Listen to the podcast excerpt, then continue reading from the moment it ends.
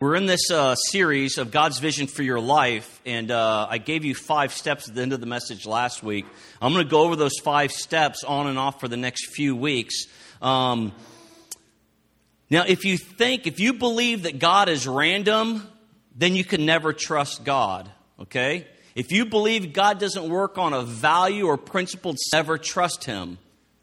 That's like some of the people that you have to forgive. You don't trust them because they're random. They'll be kind for a month or two, then they'll yell and scream or hit you or throw something at you or say something hor- horrible about you. So you can't trust them, right? There's a pattern of that. Well, God has a pattern of always being good and gracious and kind towards us. That even if we break into the sound booth and turn off the music, and the worship leader comes and tells you, I'm going to tell your dad, our response can always be, my dad will protect me. Always. Even if I'm out of line, even if I'm out playing in the street, about ready to get run over by that truck that just passed by, my God will always protect me, even in my sin. Now, He doesn't protect us always from consequences and all of those things. I want you to get all of that. But our bottom, our, our bottom line process or pattern of our Lord is God is good, good, good, good, good, good. In His punishment, and He's good. In His hate, He is good. In His jealousy, He's good. All the things that I can't be. I can't be good in my hate. I can't be good in my jealousy. I can't be good in my gift giving. All right? He can be good in all those things. He can be good even when He takes something away from you. When He allows something, He can be good in those things. And goodness can come out of those areas. Now, fifteen years ago, the, the, there's a ten-month period from my birthday where my dad passed away. And then about three months after that, the church I was working had gone from working private Christian school and doing multiple jobs in a church to one single job. Out of a church, about one thousand eight hundred fifty people left as the pastor got arrested. So in a ten-month period, lots of things happened to me that I could have said, God is random, God, I don't know what's going on, this is... But knowing that God is a God of pattern, that God's a God of process, a God that we can know, knowing that then gives me permission to interact with Him, to talk with Him, and to partner with Him to see where He's going. That He always wants to be good, even in this, even in this, He wants to be good. And even with getting flooded, there's goodness in that flooding. Somewhere, the flooding itself is not good, but trusting that God is doing something. You know, and we didn't have insurance of, on our house at that time, and so that that caused a, a little bit more trouble. And and um. Uh, and then, of course, your dad passing away is never a good thing, but the I was able to look at it as the process of life that God had given my dad after he first got cancer seventeen years earlier, that the last year was a good pattern for me to have, and it was a blessing for me to be able to be around my dad for that time and have a season in my life where I could pick him up and carry him around and do things like that. And um, we experienced that with Creesh's dad, too, that his wife, and I think... that most of us look for God's patterns of how should I live and be righteous instead of how is God operating and how can I engage in what God's doing. And when we have a pattern of how can I be righteous, God calls it self-righteousness, which He's like, He hates it. It's garbage. It's no good. It gets you nowhere. It's actually super offensive to Him. Your self-righteous acts are more offensive than your vulnerable, weak, addictive acts. I hope you know that. Of course, they're not. They're, they're, it's embarrassing to bring those, those self-inflicted, addicted acts into the church. But why aren't we embarrassed about self-righteousness in the church? Did you have a question? Yeah.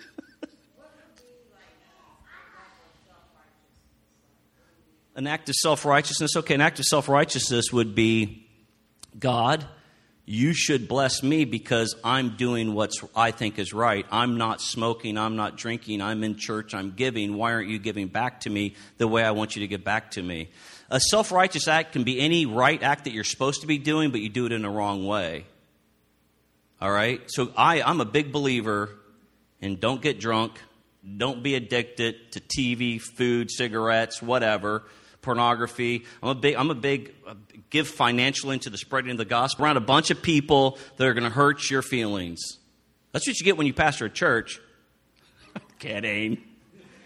You get people all the time that are different than you. You have people walk in and they and it's confusing, but the Lord uses that. So I'm a big believer in those five things. Big believer in Bible study and prayer and fasting and religious study. I'm a big believer in those things. I'm a big believer in accountability. I'm a big believer in counseling. But I can do all of those things and make them self-righteous acts. I can use them to promote myself, to make myself look better, to protect myself from true vulnerability that comes with friendship. You know, you hear all we used to hear all the time, you just need to be accountable. And then all those guys got caught committing adultery. That church we were at, um, that some of you were at, three or four couples here were at that church. I mean, the guy was heavy accountability. This is what you do. He was an incredible counselor. But you can hide behind those good acts. Now, we know there's bad, wrong, religious acts, and then there are acts and functions that we were actually created to do. We were created to be givers, okay? But when we give to signify how important we are or something like that, then it becomes wrong. We're created to be givers. We're created to be in community.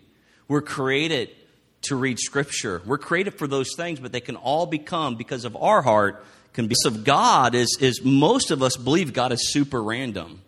So whenever we go from, you know, we just went over the poverty mentality. Whenever we go from poor things to poor things to poor things to poor things, we're just like, oh, God's just not paying any attention. What he's doing, he's allowing you to remain poor and to see your poverty so you can get what he's trying to give to you. What he's trying to give to you, so he allows you to stay in that. And he's really always after our heart. And so God has is a process-oriented God. That doesn't mean I'm, I gave you a couple steps, a couple steps of the process out of Romans. That doesn't mean that God's like, uh-oh, I skipped number two. Oh, no, I can't believe I skipped number two and went straight to four and blessed them.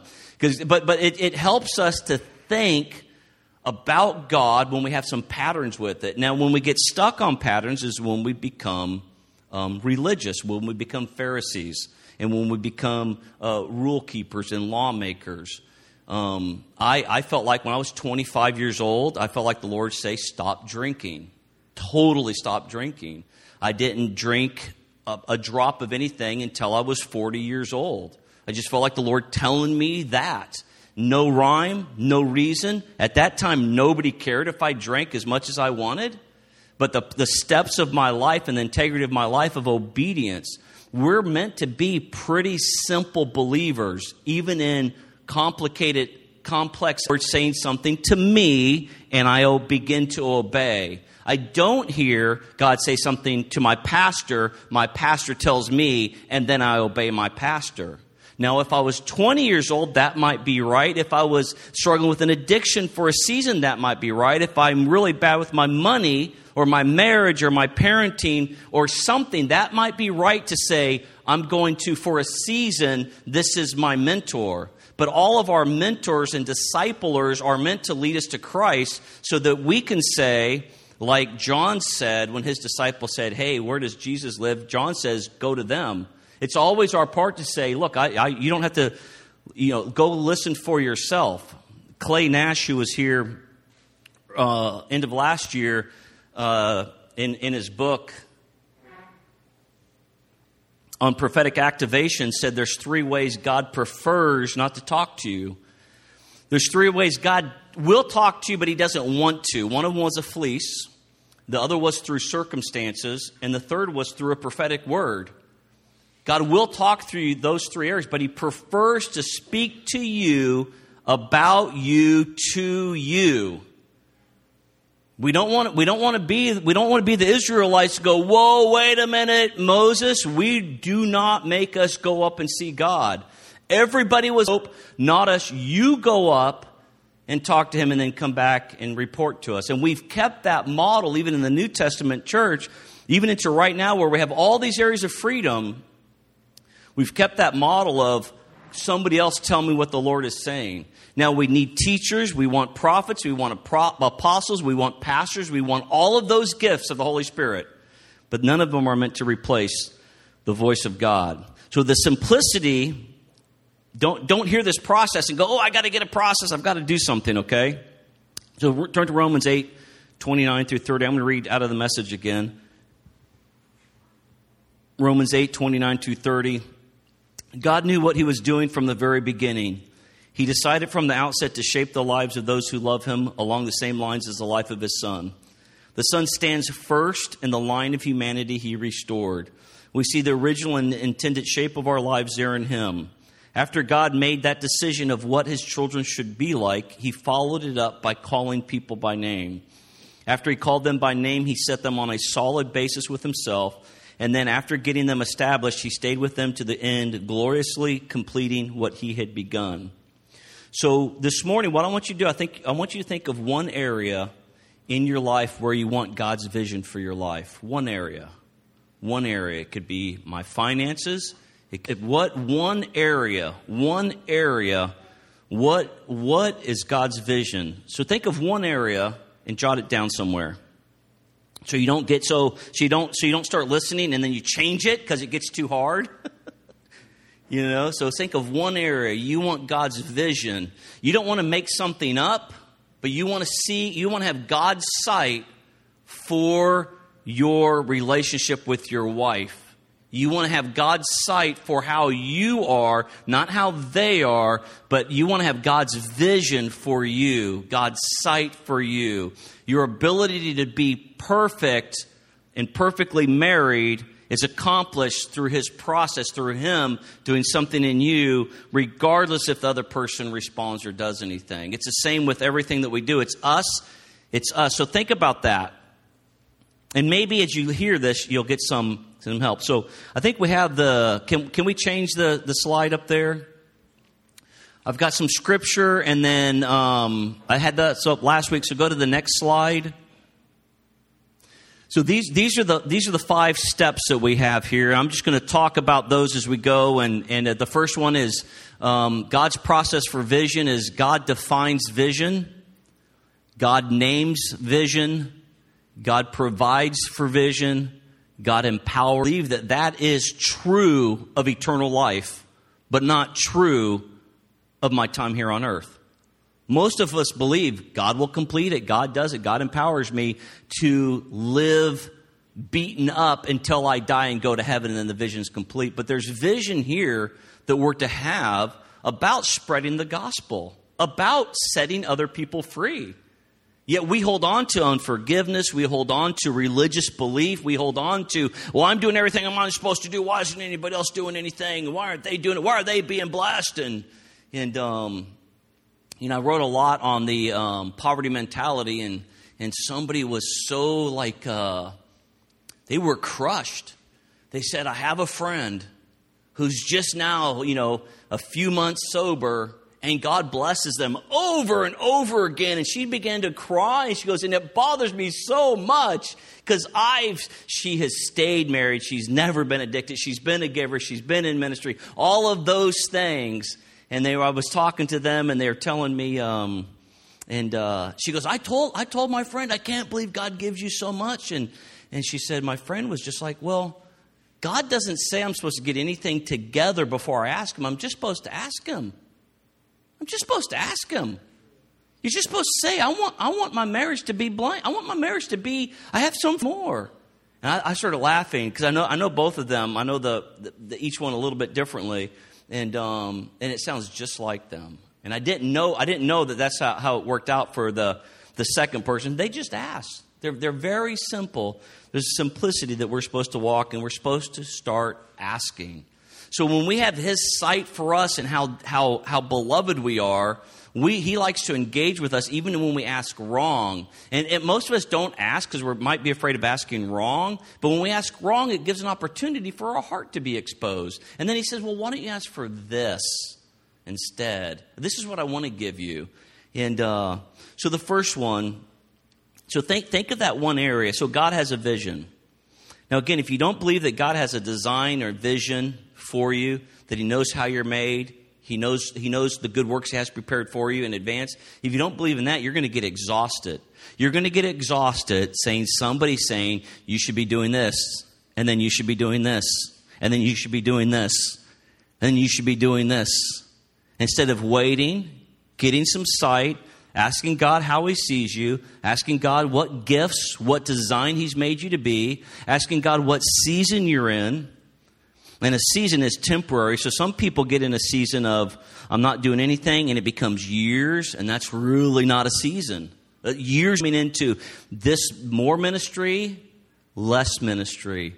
Time to be really busy, time to be really quiet. I can see myself coming into a time where I need to get educated, a time where I need to, like, I'm having I'm having children. That that's a season. We know these things, right? But if you if you're still in the season when your kid's five, as you were when your kid was five months, and they're five years, or they're fifteen, or they're twenty-five, it's really bad. It's really damaging to you. It's really damaging to your marriage. It's really damaging to your kids. Um, to stay in those seasons. So we find that, that God has a season, has a vision for you. And if you find yourself floundering or exhausted in any area, you probably are not pursuing God's vision for your life. Okay? I want you to hear that. If you're exhausted, working on something, you probably need to stop and say, God, what is your vision for me in this area? It's not what's your vision for my work. It's what's the vision for me? What? How do you see me being in here? If you always feel bad about yourself because you don't know you, you can't recognize you, you look in them, somebody says something good about you, and you're like, oh, that's not me, that's just the Lord, and stuff like that. Or you're like, oh, I don't have any gifts that are worth anything, or I don't like my design. Then you can't see God's vision for you, and you need to get that vision. Have you noticed this in two thousand seventeen that I'm... all we hear about is this tragedy here. Then all we hear about is Las Vegas. And then Las Vegas is off the news for like two months. Then there's a little tiny blip over here. But but then there's the hurricane. There's the then it's then it's the second hurricane. Then it's the Puerto Rican hurricane. It's the, the news media keeps telling us, look over here, look over here, look over here, look over here. And that's a strategy that the enemy uses for you. Look over here. You could do this. You could do this. You could do this. You read this book. You should do that. You read this book. You should be that way. You read this book. You should be on this fast. You should be reading your Bible this way. You should only read this translation. You should be giving this much. You should be doing that. I'm just going to give up. I'm going to quit going to church. And if I go to church, it's got to be really big so nobody will bug me and nobody will know whether I'm there or not. Nobody will ask me to do anything. So don't let the enemy take your vision. We're single-minded individuals. We're focused on the Lord, and our focus on the Lord in intercession and prayer and Bible study and prophetic acts focuses our natural step here on earth. We focus up there, and it focuses right down there. And it, it fo- actually, it comes right through here, and it comes through here. And our, our, our eyes are to be set on the ways of the Lord. And I don't mean the ways of the Lord in the church house. I don't mean the ways of the Lord in a Bible study. I mean the ways of the Lord in how you spend your money, and how you spend your time, and how you use your physical body, and how you use your... And they, and they move out that way. You will be pulled in so many directions. And so God has a vision. You are not called to, nor are you responsible for, passion for everything. Don't be passionate about owning a gun or not owning a gun, and and orphans everywhere, and widows everywhere, and gifts of the Holy Spirit, and the prophetic, and worship, and digging wells in Africa, and Haiti. Find a few things, a handful of things. Maybe just one thing this year. I'm going to be passionate about blank this year. And at the, this time next year, my calendar, my checkbook, and my words will all show proof that I'm truly passionate about that one thing. It drives me nuts, man, on Facebook and on... And don't, don't get me wrong, I love Facebook. Uh, but the news and everything is saying you should be super mad about everything, or super grieved about everything, or super irritated, or super happy. And you shouldn't. You're made to be excited and passionate first about you and Him, then about you and some close people, then you and some spiritual people, and then you and your neighborhood, and then the rest of the world. What we do is we concentrate on the overflow, and the overflow always comes from Him. So, you know, I I have such a joy when I travel. It's amazing. We have a friend from an old from the Abundant Life Church that, that, that has known I've gone on travels for years. I mean, and she was a couple about a year year or two ago. She goes, how do you afford to go on all those trips, man? You just like are having so much fun. I said, they're all missions trips. She's like, no, they're not.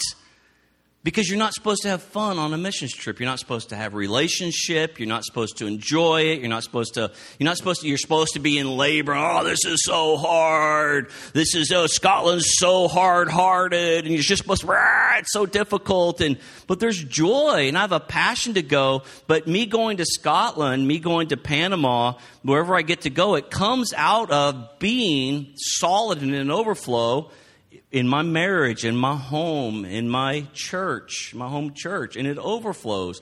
That's all it is. So I don't have to work up anything when I go somewhere.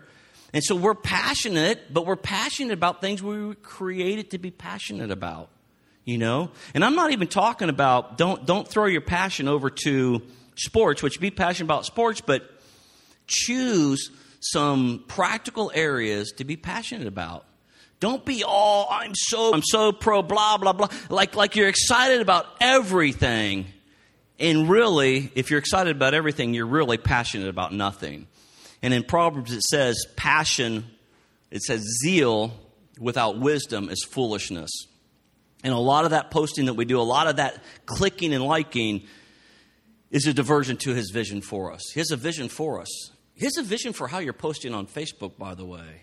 He has a vision and a process of how he wants you to bless people via Facebook and your posts and what you do and how you respond.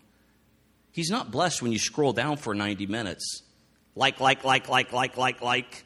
But you're not reading anything spiritual, not engaging anything. You're not messaging anybody saying, I'm praying for you. I saw that. How are you? I'm thinking about you. It's just click, click, click, click. It's, it's, an, it's an addiction that draws you away from his passion and his vision. So God has a vision. The second one is God names his vision. I love this. After God, and, and what I just read in the message is that after God made that decision of what his children should be like, has a vision for you, he did what? He followed it up by calling people by name. And I want to make sure that you hear God by name. And if you don't hear God by name, if you don't hear God speaking to you, and you're always fumbling around, and you always deal with a dread when somebody says, what's God saying to you? This is the year to get over that. This is the year to say, this is the year I will hear God. Friends, I will get some counseling. I will do something this year, early on this year, that will make me never be able to say, God never talks to me or I can't hear God. You've got to, you've got to get his voice in your head. You've got to do that. Um, what's funny, or it's not funny, it's really bad, I guess. It's a, we can list, if, if I ask somebody, tell me about yourself spiritually, they almost always start with the lack that they have. Well, I was part of this church split, and I did this, and I committed this, and I acted this way, and I used to have this. And, and but but then you say, tell me what's awesome about you spiritually. Tell me all about your spiritual gifts. Well, uh, they, they, they just can't. They can say, hey, this is how I'm awful. And they, they feel like there's a little bit of a spiritual energy there. This is how I'm awful. I'm being humble. But we say, how am I awesome? It's like, uh, they, they, but, but we should be able to identify, this is how I'm awesome. This is how I'm awesome. God has given me a name in heaven. When I came into the kingdom, a party started that we think it started when we got saved. And then we then we sinned, and God's like, party's called off. Less sin. Stop the party. Put away the cake. Less sin. Less is a sinner. Nope. Start the. We'll start the. He dies. We'll start celebrating. No, there's a party that started when I came to the kingdom, and the Lord began to look at me and to see me as amazing. In fact, most of us start describing our awful dead man, and God's over here going, Why, why are they talking about somebody that's in the grave, that they're decomposed, dead body? That, that's all dead stuff. Like, hey, we're alive in Christ. We're alive with Christ. We're alive because of Christ.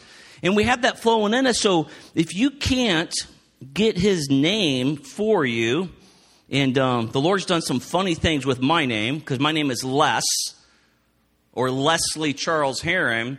So for no, and I'm I'm the, the the sixth of a blended family of seven with five boys, four older than me. So I'm the youngest boy, and so uh, about in my teen years. So the two boys that weren't with me were real. Uh, the two boys that were already out of the house, because there's a quite a huge gap difference in the blended family. The other two boys are like six one and six two, and like I mean, they're just like, one, one's like Bruce Lee thin and like, whoa! I mean, he's just like, was always like real fit. And, and I'm like this much shorter than them. And I'm super, super white compared to them. They both like have some, some you know, the, the brown hair, the tan ability. I have no tan ability. You should be sad for me. All right. And uh, so the enemy early on came. That's right. Your parents named you appropriately. You're less. You're laughing. He, and Cindy's going, aww. But see, the enemy uses what we've experienced to mess with us and agree with our lie. I knew I was shorter. I knew I wasn't as smart as some of the brothers. I knew I wasn't outgoing like them. And what it was, it was all based on a lie of my experiences up till about thirteen or fourteen years old. And it's taken thirty or forty years for freedom, layer upon layer upon layer of freedom. To go from super shy kid to still quite introverted, but not shy at all, and that's all the Lord. That's all the Lord's doing uh, in my life. So the enemy will mess with us, and we'll we'll say things like, "Well, I'm a sinner saved by grace." But why would we repeat something when the Lord's not saying, "You're a sinner, but I'll like you anyways"? I'm always going to remember you as being a sinner. He's like, I'm, I'm, I like, I forget all that. I'm only going to think of you and talk to you as a son and as a daughter. That's like amazing. That's brilliant.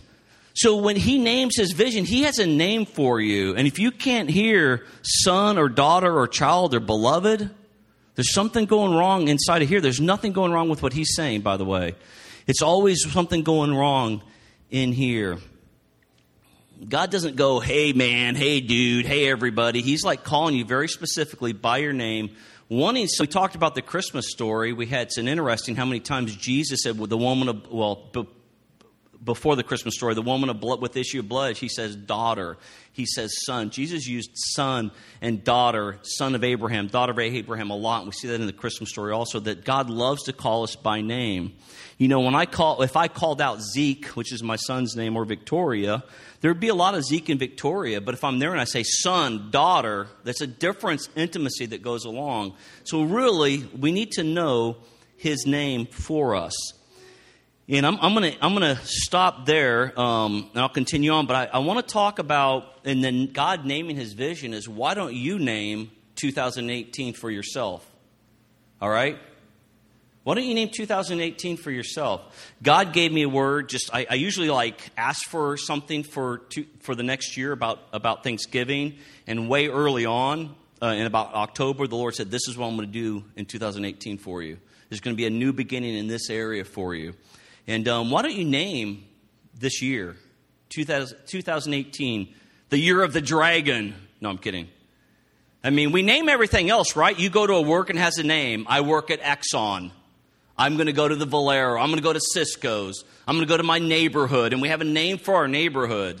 We have name for, some people have name for their cars. You all know the names of your favorite sixty hours of two thousand eighteen that God has for you. Why don't you put a name to it? And put a name to it so every time you think about two thousand eighteen, you think, this is the year that this is going to start in my life. This is what's going to happen this year. And this would be the year of something. You know, the when you name it, definition comes to it. When you when you name it, something begins to happen. You know, those first Saturdays that we started, we, I, I actually put a name to the first Saturdays that we're going to start talking and praying. And we had one about healing. And there's actually a Facebook group page you can find that. Um, and it'll be in emails when it comes out. But I put a name of Humble Oil, H U M B L E Oil, for a specific person, a purpose. And it it's actually was funny because it was a little bit embarrassing to name like a meeting of something. But I'm like, I put a name to it so I could remember it and value it. And I could just think about it and have a graphic for it. So quickly this year, every first Saturday, I know where the Lord's taking me and what I'm supposed to be believing towards each month.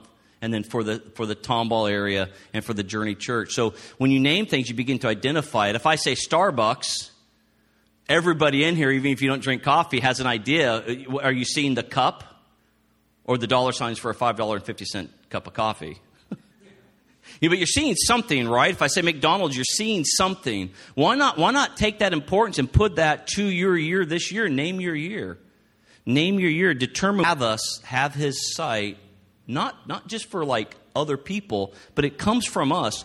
We're a prophetic people, not for an identity, but from an identity. So from us, something comes. It's not like I prayed for somebody or my marriage is good, so I get blessed from it alone. If I'm doing it in Jesus' name, there's an overflow in what happens in my life. There's an overflow in my finances. My time becomes uh, exaggerated or increased when I give him my time. My finances become exaggerated or increased. My energy becomes exaggerated or increased. My wisdom, exaggerated is probably not the right word. My wisdom becomes increased because I'm giving him and I'm walking in the simple steps of wisdom in my life that I know is pleasing to him, that he's spoken to me, and how I live. All right, let's go ahead and stand. I want to remind you that if you have if you have a, a difficulty when it comes to forgiveness, don't leave here without getting some sort of wisdom from somebody around you confessing, I need help forgiving so-and-so. Be specific. Don't be general. Well, be specific. I need help. Will you help me? And then if you're married, raise your hand if you're married.